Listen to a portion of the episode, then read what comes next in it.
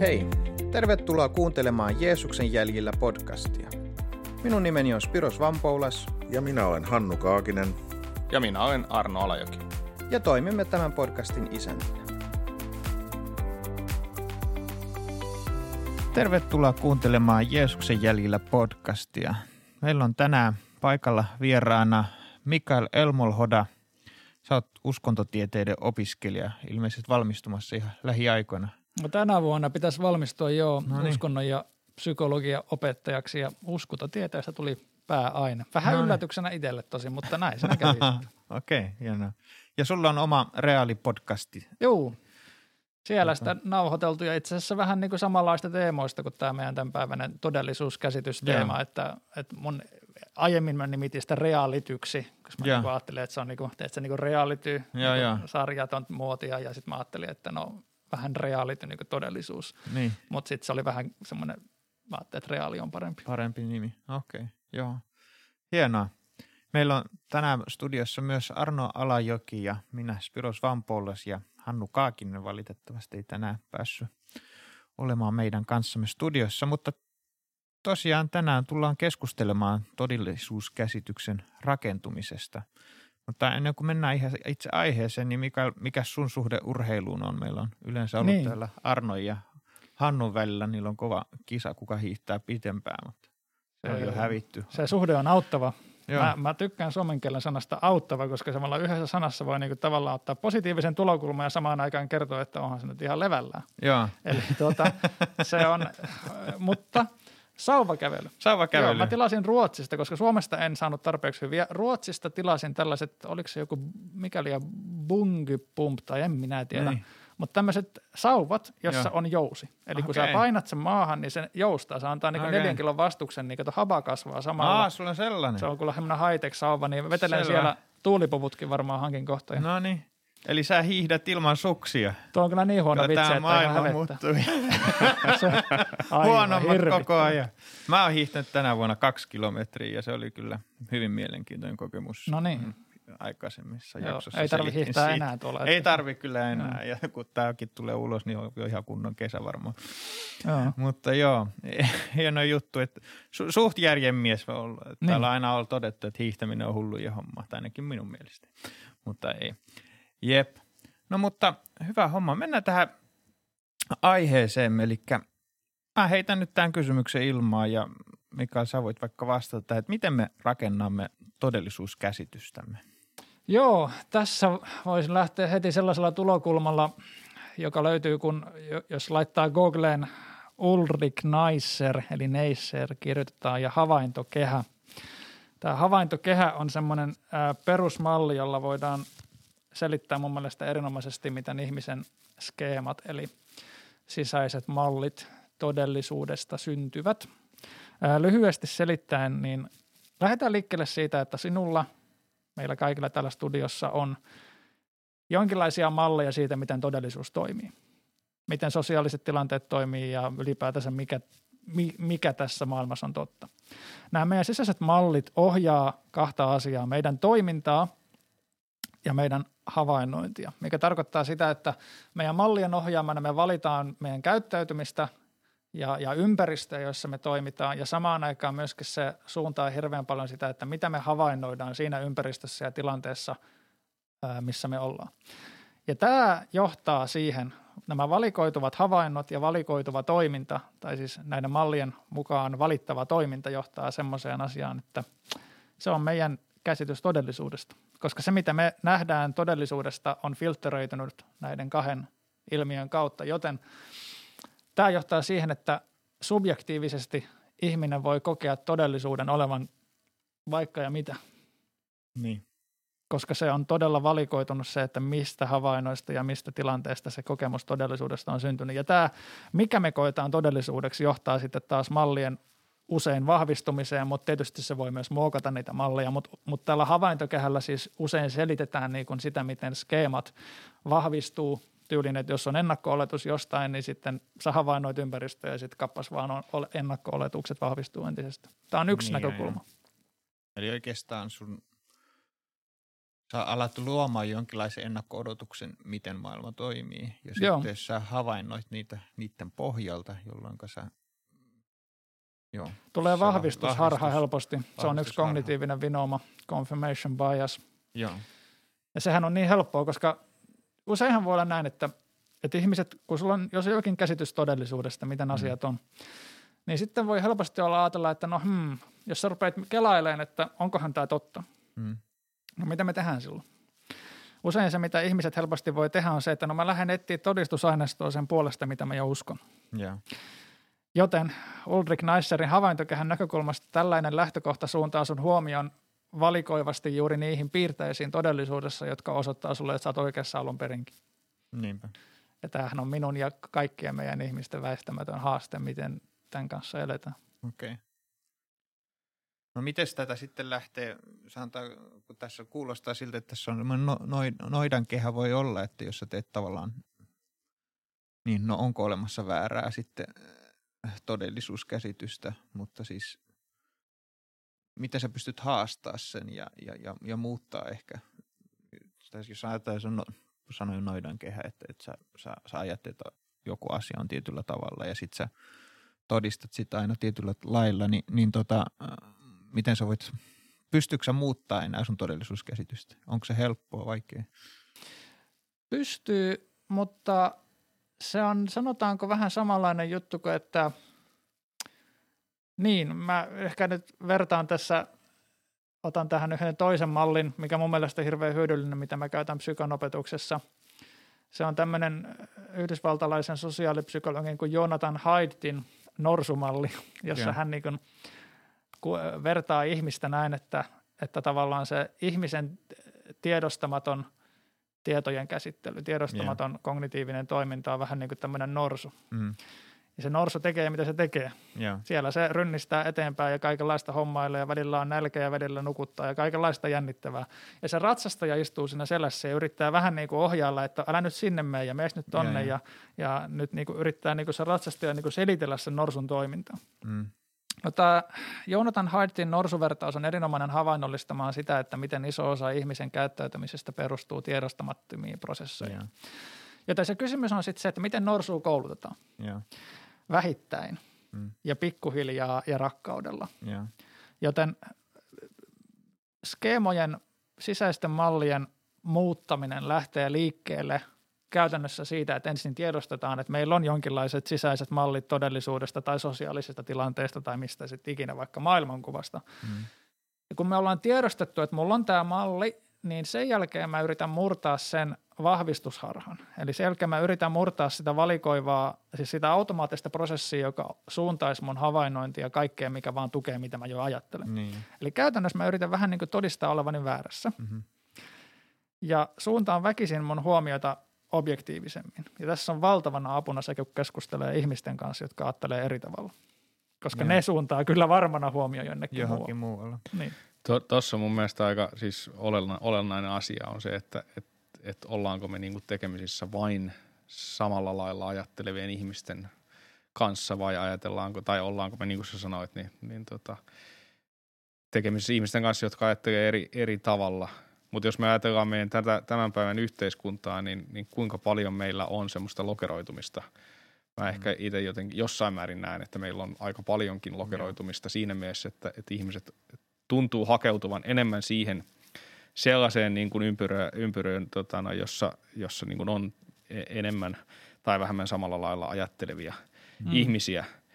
Ja tästä it- itselleni tulee siis mieleen tämmöinen ajatus, mitä, mitä tota, ää, filosofi kuin Budzisevski on, on puhunut tämmöisestä itsepetoksen kehästä. No hän, hän puhuu tämmöistä ajatuksesta, että et, et jos meillä esimerkiksi ei niin kuin ole, tai me ajatellaan, että ei ole olemassa esimerkiksi korkeampaa voimaa tai Jumalaa, joka määrittelee meille niin kuin osaa tätä todellisuudesta mm. siitä, että mikä on oikein ja väärin muun muassa, tai, tai näitä asioita.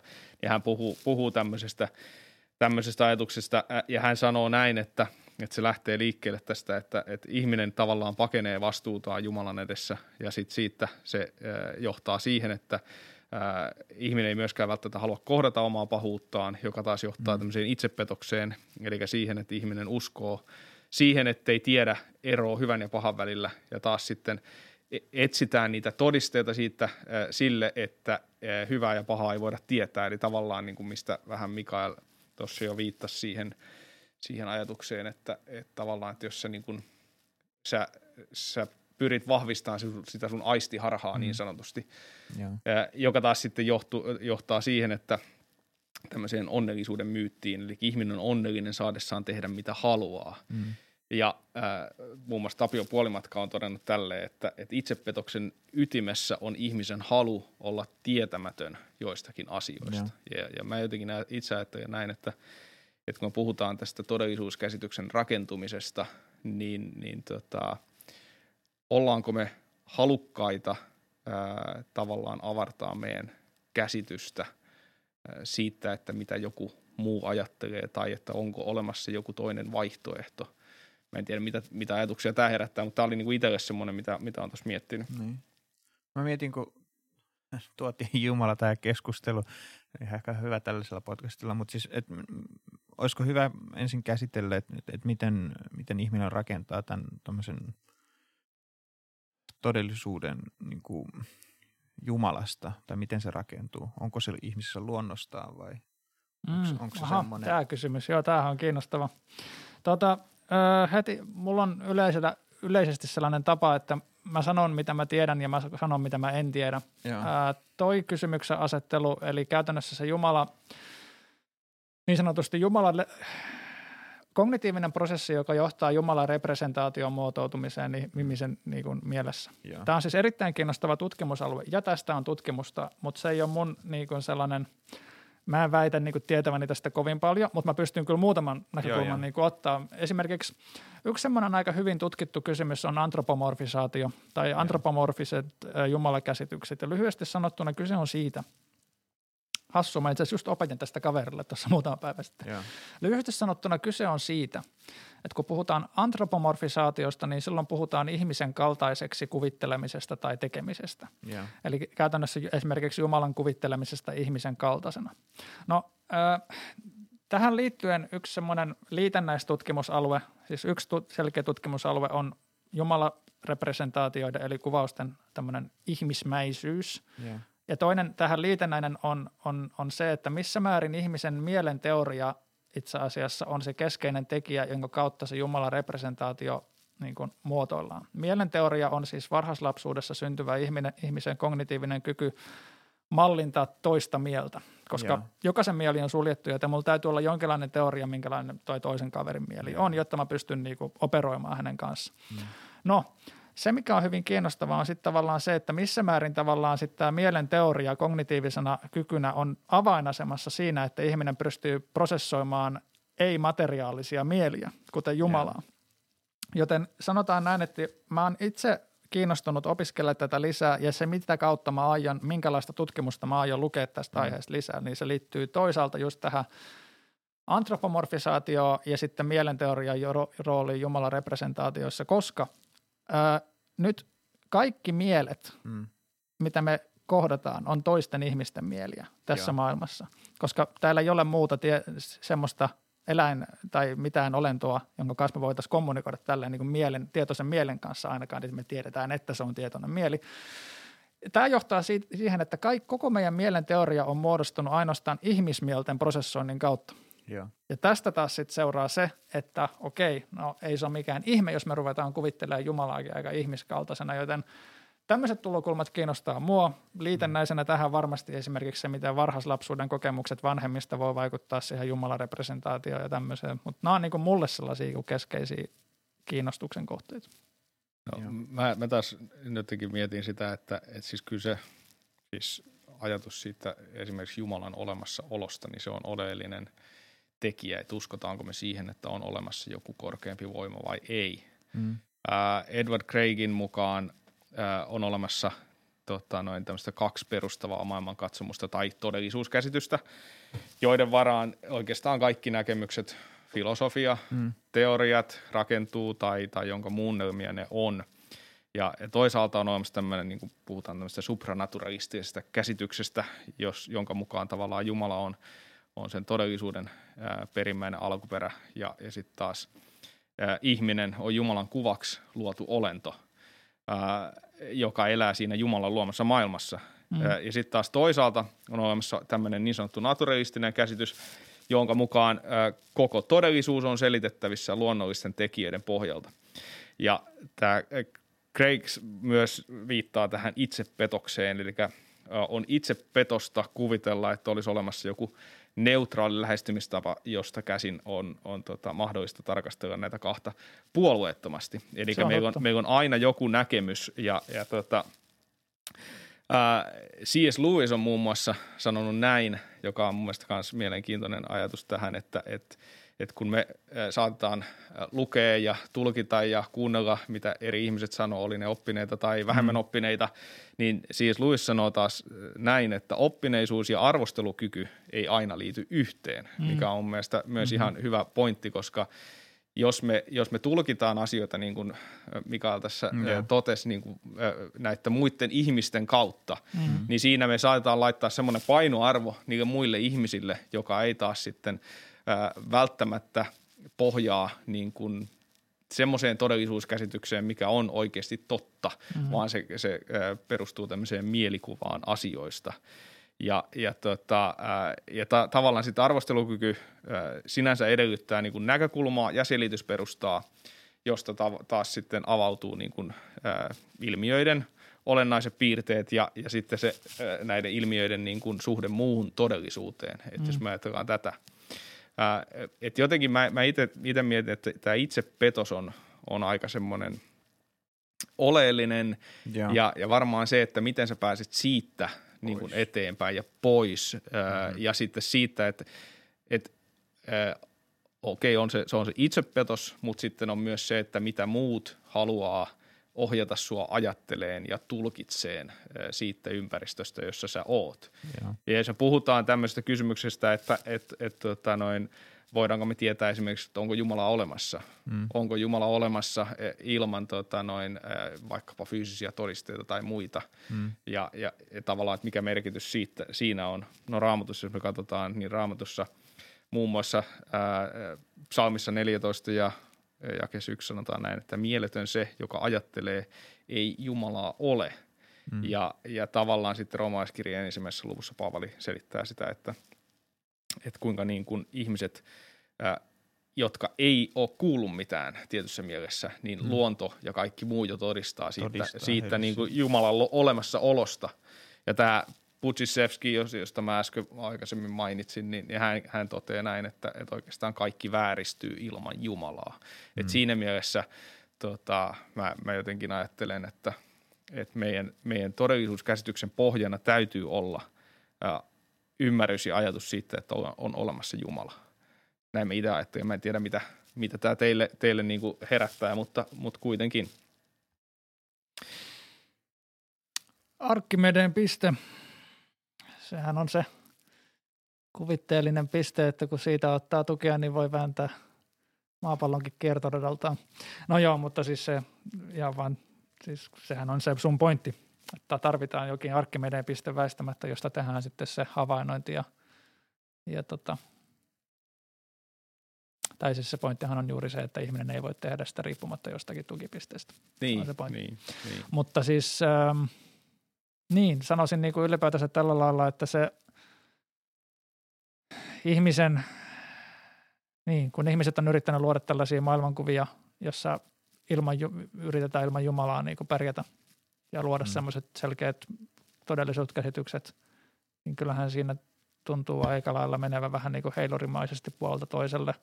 Se menee sitten johonkin länsimaiseen – äärimmäisen vapauden ihannointiin tai sitten se menee jonkinlaiseen kommunistiseen totalitarismiin tai mihin se milloinkin menee, mutta jotenkin tuntuu niin kuin siltä, että ihminen ainakin nyt tämän, tähän asti sen maailmanhistorian perusteella, perusteella vaikuttaisi jollakin lailla kykenemältä elämään tästä todellisuudesta kovin vakaasti ilman, ilman niin kuin suhdetta luojaan. Tämä nyt on ainakin semmoinen mun kristillinen näkökulma, joka varmaan sitten jotenkin liittyy siihen, että hei mä oon kristitty, joten mä katson siitä näkökulmasta asioita, mutta joo, mm. kyllä mä näin, sen, näin mä sen näen. No, mietin tuosta vielä sitä, että tuossa tota noin, äh, tämmöinen kaveri äh, kuin Philip Reef, sosiologi, niin, niin hän on todennut tämän, että, että niissäkin yhteiskunnissa, joissa tavallaan Jumala usko on, on haluttu poistaa, eli esimerkiksi nyt tämmöinen kommunistinen maailma mm. tai muu, missä, missä mm. ei, ei haluta uskoa mihinkään, niin niissäkin ää, tämmöisissä yhteiskunnissa on, on olemassa jonkinlainen käsitys siitä, että on, on olemassa jonkinlainen metafyysinen järjestys, jonka – joka ohjaa sitä, että, että mikä, mikä on niin meidän, meidän tota noin, ää, tavallaan se kiinnepiste, niin kuin tässä, mm-hmm. tässä otettiin esille. Eli tavallaan korkeampi voima tai tavoite tai asia, jonka valtaan niin kuin pitää kaikkien alistua. Ja nyt ehkä, jos ajatellaan kommunistista tämmöistä ajattelua, niin se on se puolueen tahto ja, ja, ja se niin sanottu niin kuin ohjeistus ää, tästä. Ja, mm-hmm. ja tota, sitten taas niin kuin jos ajatellaan näin, että – E, et osi, osaltaan ää, tämän Riifin mukaan niin meillä on niin kuin länsimaisessa kulttuurissa tai tämmöisessä länsimaisessa maailmassa on ehkä osittain rakennettu sellaista ää, ajatusta siitä, että, ää, että se niin kuin, ää, kaikki ää, rakentuu yksilön vapauden ja toteuttamisen ympärille. Ja ehkä tässä niin kuin on heijastepiste siihen, mitä, mitä Kärme sanoo tuota, mm. noin, ää, Adamille ja Eevalle siinä syntiin lankeemuksen edellä, että, että tavallaan, että, että jotenkin, että teistä niin kuin tulee Jumalan vertaisia, se mitä ihminen niin kuin tavoittelee mm. ilman Jumalaa.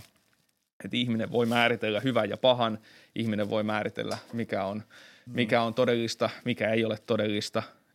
Mutta sitten tämä Reef sanoo myös kuitenkin näin, että, että kulttuuria ei kuitenkaan voi olla ilman kulttia, eli jaettua uskomuspohjaa ja, ja. ja alistumista jollekin korkeammalle ää, taholle. Mm. Et siinä mielessä, että et se on niinku, sekin on ehkä itsepetosta, jos me ajatellaan näin, että me pystytään ää, jotenkin määrittelemään sen oman itsemme ympärille kaikki todellisuus ja, ja tota noin, sen oman niin sanotun yksilön vapauden ja toteuttamisen ympärille.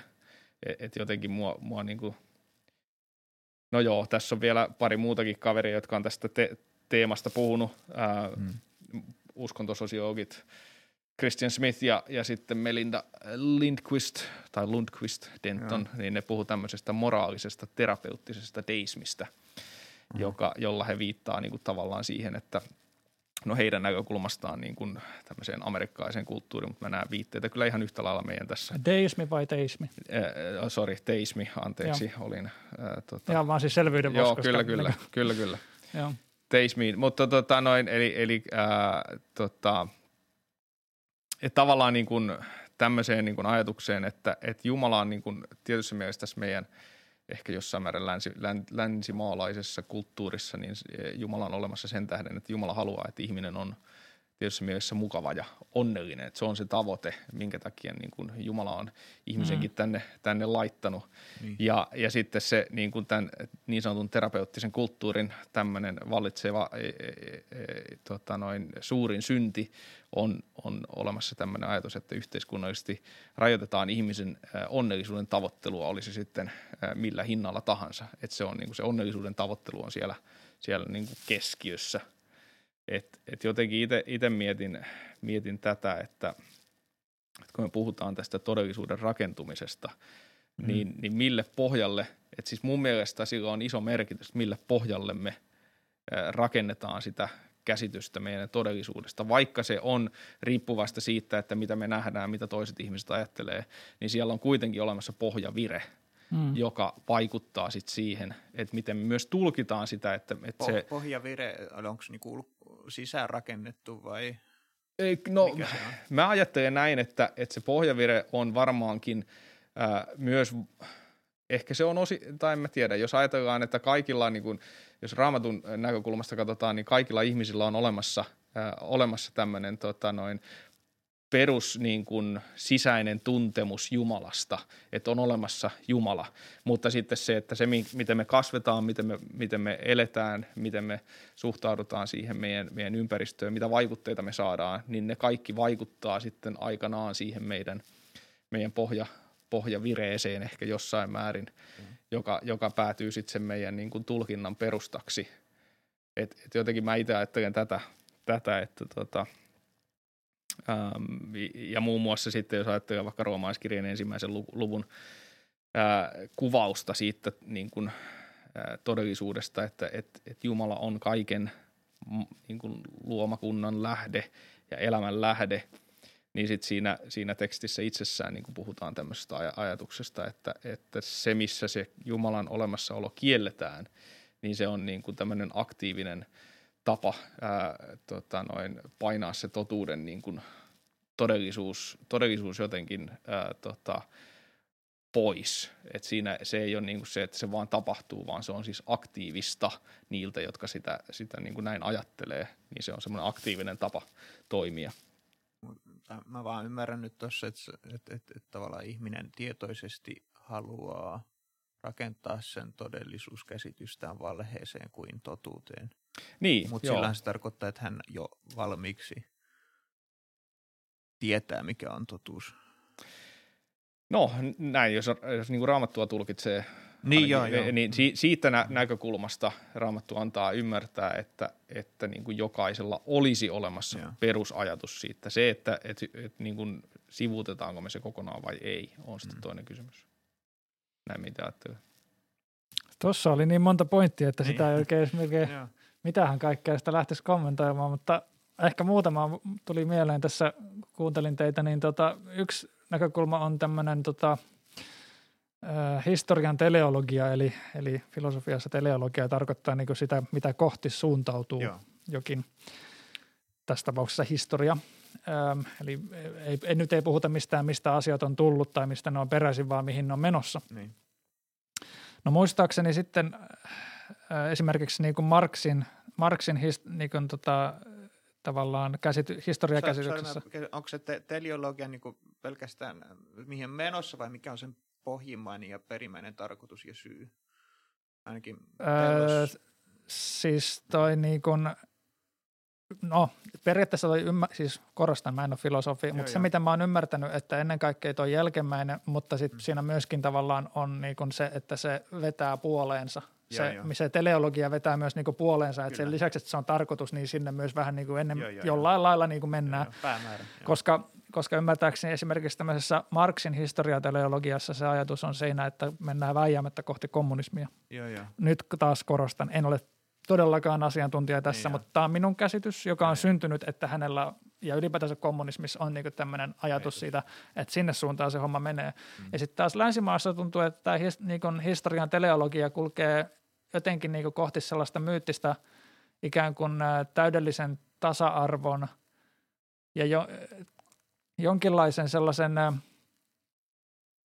jota mä en niin osaa oikein laittaa sanoiksi, mutta se on jotain sellaista, mikä on samaan aikaan hyvin niin kuin homogeeninen, eli tällainen niin kuin yhdenmukainen ja samaan aikaan sitten niin kuin kaikkea mahdollista erilaisuutta suvaitseva, mm-hmm. mutta se vaan jotenkin näyttäytyy mulle usein tämä niin kuin ehkä tietyllä lailla ide, hyvin ideologinen täydell- kaikkien erilaisuuksien hyväksymisen tavoittelu usein johtanee, johtaa kuitenkin sitten siihen, että pitää olla samaa mieltä. Hmm. Niin hassua kuin se onkin. Se on kiinnostava niin. keskustella, mutta mun pointti ja, on ja. Niin lähinnä tehdä tässä se, että, että niin kuin tavallaan tuntuu juurikin siltä, että jokin kultti on aina menossa. Jonkinlainen tällainen jopa vähän abstrakti eh, Jumala tai ja. ideaali tuntuu aina olevan siellä teleologisen tien päässä, että oli se sitten joku tämmöinen täydellinen kommunismi tai täydellinen täydellisestä vapaudesta sun tuleva onnellisuus. Mutta tuosta onnellisuudesta on sanottava, että yksi mikä siis ihan kesken on tässä, mutta haluan opiskella lisää on, mikä on onnellisuuden ja hyveiden yhteys, koska yksi asia, mitä itse on paljon tässä miettinyt, on, on niin hyve, kristillisen hyveetiikan kontekstissa siitä, että miten itse asiassa hyveet ja onnellisuus syvällä tavalla kulkee käsi kädessä. Että tavallaan se vastaus tähän länsimainen onnelli, onnellisuuskulttiin ei ole tavallaan se, että no elämän kuuluukin olla syvältä mm. tai ikävää, vaan että jotenkin sellainen syvä ajatus siitä, että itse asiassa hyveet, hyveissä eläminen ja Jumalan yhteydessä eläminen itse asiassa on jollain syvällä tavalla kytköksissä ihmisen perimmäiseen onnellisuuteen. Että tavallaan Jumalan tahto on onnellisuus, ja. mutta miten siihen päästään on toinen kysymys. Tuosta tulee itselle mieleen toinen ajatus liittyy tähän, tähän hyveisiin ja siihen, että, että jos me ajatellaan, että, että sulla on... Onko niin kuin, meillä, mutta jos me vaan miettii, että onko meillä tarkoitus kuitenkin, tähän haetaan tässä totuuden muodostumista eikä hyveitten Joo, mutta tässä on siis point, pointti liittyy tähän näin, niin kuin, että, että jos me ajatellaan, että ää, muun muassa tätä niin kuin vapausnäkökulmaa, sitä, että, mm. että me, me tota noin, meillä on valintana niin kuin se niin sanottu ää, virhepäätelmä ehkä jossain määrin siitä, että on olemassa todellinen vapaus. Ja sitten toisessa ää, niin kuin vaakakupissa on sitten tämmöinen niin kuin klassinen ajatus ja ymmärrys hyveistä ja hy- hyveellisestä elämästä. Ää, niin, niin jos me valitaan tämä niin sanottu ää, vapaus – ajatus, niin se mm. tavallaan avaa meille sitten tav- tavallaan oven siihen, että et, ä, esimerkiksi uskonto tai tämmöinen ajatus korkeammasta voimasta niin kuin rakennetaan, rakennetaan niin kuin sille ajatukselle, että kaiken keskiössä on se ihmisen sub, subjektiivinen kokemus. Mm. Tästä tota, noin, no, Rod Dreher puhuu tämmöisestä ää, te- teemasta, joka mun mielestä on ihan mielenkiintoinen, koska tämä on kanssa, kanssa se, sä aika tuossa alkuvaiheessa puhuit tästä subjektiivisesta kokemuksesta, mainitsit mm. ja viittasit siihen, niin mun mielestä se, se kanssa on, on se, että, että mikä merkitys sillä subjektiivisella kokemuksella on sitten siihen meidän, niin kuin, ja mikä painoarvo sillä on siihen meidän, meidän todellisuuskäsityksen rakentumiseen. Ja tässä nyt tämän Dreherin ajatuksen mukaan tavallaan niin kuin se, sielläkin on vaikuttavia tekijöitä, että se, että mikä se meidän niin kuin käsitys siitä ää, elämän tarkoituksestakin on, niin sekin tavallaan, että onko se se niin kuin onnellisuuden tai, tai vapauden tavoittelu, täydellisen vapauden tavoittelu, vai onko se sitten tämmöinen ää, klassinen ajatus hyve, hyveellisestä elämästä. No, mm. Ymmärränkö mä nyt on, on oikein, mutta siis miettii taas skeemateoria, että jollekinhan voi olla, sen todellisuus on se, että taivas voi pudota niskaa. Mm. Mm. Niin, ja, ja jotain tapahtui ja hänellä, nyt se tapahtui, nyt se taivas putoaa niskaan ja se on aivan niin kuin kakat housussa. Niin se on hänen niin, kokemus se on hänen, mm. niin, se, siis se hänen pelkonsa, minä nauran, että voi morjens, mutta hän, hänen pelkonsa on täysin todellista. Mutta, Kyllä minäkin pelkäsin no. lapsena, että ilmestyskirja ja viimeinen tuomio tulee, kun taivas näytti jonkun hassun valoilmiön takia okay. keltaiselta. Muistan okay, vielä, kun mä nyt se Jeesus tulee ja mä en ole valmis. Joo, joo.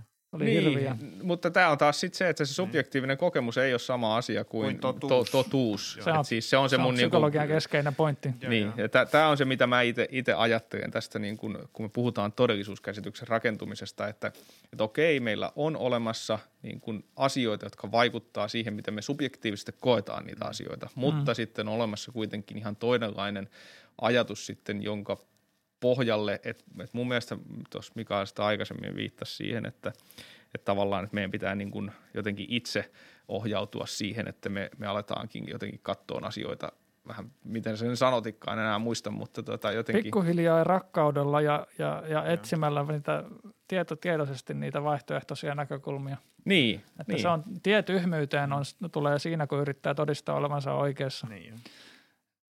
Mutta liittyykö tähän mun mielestä se, mikä on ehkä viime vuosina ollut tämmöinen kapina vanhoihin normeihin sun muuhun siihen, että tavallaan, että, että minua on opetettu pelkäämään tiettyjä asioita ja nyt tavallaan nämä heitetään kaikki romukoppaan, jotta mä voin olla vapaa. Ollaan nyt peloteltu, että joku asia on syntiä tai se on jokaisen, joka, jokainen nuori sukupolvi yleensä ajattelee olevansa oikeassa ja että tietää paremmin kuin edelliset ja sitten niistä Joo. tulee kuitenkin aika samanlaisia. Mutta aina, joka, aina nuorten mielestä vanhat, vanhat ei tiedä ja vanhojen, vanhojen mielestä nuoret on aina hunningolla. Mutta onhan se totta, että nyt tällä hetkellä nyt sattuu olemaan tämmöinen trendi menossa, että nyt kaikki, kaikki vähän niin kuin vedetään aluksi uusiksi, mutta en mä nyt tiedä. Joku Venäjä – Yeah. Että niin kuin bolshevikkien vallankumouksen asti, niin tavallaan kyllä Venäjällä varmaan niin kuin on ollut hyvin erilainen meininki kuin sitten vuonna 1917 jälkeen, niin kyllä varmaan sielläkin ihmiset ajattelee, että no taas laitetaan kaikki uusiksi. Mm. Ja tätä on tehty sitten on, niin kuin maailman sivu, Ranskan vallankumous, Joo. kaikki mahdollinen, mitä on mullistettu, että onhan tätä ollut. Aina vedetään uusiksi viemäristä alas ja sitten kelataan hetken päästä, että on oliko tämä nyt ihan kuitenkaan niin kuin. Miten meni omasta Niin, niin nimenomaan tämä kysymys tulee sieltä. tulee mieleen, että eikö sä Spiros jossain ja, ja tota noin, aikaisemmin on, lainan, oliko se Sokrates, joka puhuu tästä, että, niin että, tota noin, että, että mikään niin kuin, että maailma menee vaan huonompaan suuntaan. Joo, nuoret on kamalia ja niin. Niin, niin, niin eli tavallaan, tavallaan maailma on siinä mielessä muuttunut yhtään mihinkään. Joo, selvä. Hei, tähän ehkä hyvä lopettaa. Onko sulla Arno viikon kirjaa ehdottaa? Joo, no jossain määrin ehkä, ehkä sivuaa teemaa tämmöinen kuin epäilijän kirjeet, jos no siis niin. käsitellään sitä meidän niin kuin suhdetta kristinuskoon ja, ja ehkä omiin epäilyksiin ja muihin. Ja jos me ajatellaan niin kuin todellisuutta ja, ja tämmöistä, niin, niin siinä mielessä ehkä sellaiselle, joka pohtii näitä kysymyksiä, niin tämä voisi olla ihan hyvä, Joo.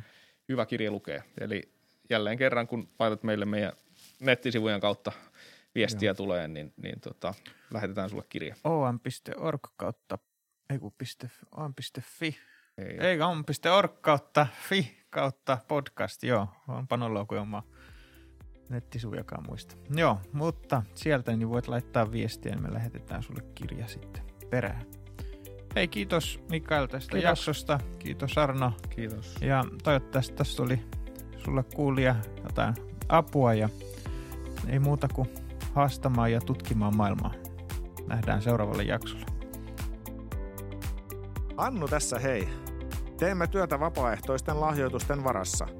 Jos haluat tukea työtämme, voit tehdä sen MobilePayllä tunnuksella 46261 tai nettisivujemme kautta osoitteessa om.org kautta fi. Keräyslopa löytyy sivuiltamme. Kiitos lahjoituksistanne.